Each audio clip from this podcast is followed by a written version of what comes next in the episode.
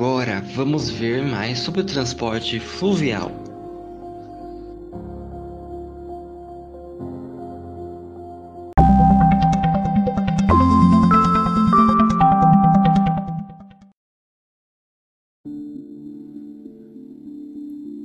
Transporte fluvial. O transporte fluvial é um dos transportes classificados como hidroviários, ou seja, transporte que se locomove por meio da água, como os barcos e navios. Mas o transporte fluvial tem uma característica específica, pois apenas os rios são utilizados para o transporte. É interessante também observarmos o passado, em que os rios já eram muito utilizados junto a troncos de árvores que serviam como embarcação e realizavam as travessias. Mas em geral, este transporte é caracterizado por ser lento e por ter um custo de operação bem reduzido em comparação aos outros. Ele é muito utilizado para o transporte de pessoas, mas também de cargas em grande quantidade. O melhor de tudo é que ele é menos poluente do que os outros transportes.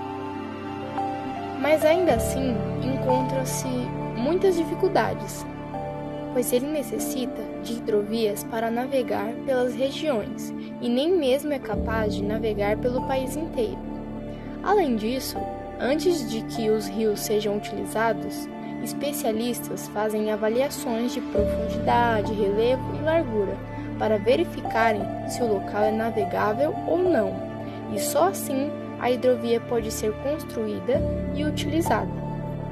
E no Brasil? Como é esse tipo de transporte? Nosso país é regado por uma enorme quantidade de rios, sendo o norte a região mais utilizada para este tipo de transporte.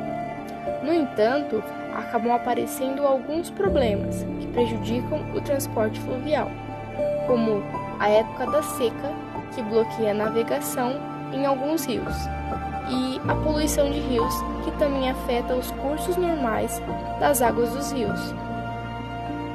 No Brasil, as principais hidrovias utilizadas são Hidrovia Tocantins-Araguaia, Hidrovia Solimões-Amazonas, Hidrovia São Francisco e Hidrovia Tietê-Paraná.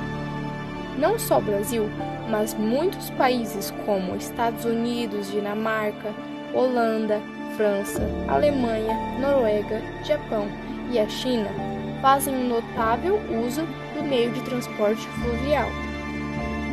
E neste transporte, entre os veículos utilizados que são mais conhecidos, temos os barcos, canoas, as balsas e as lanchas.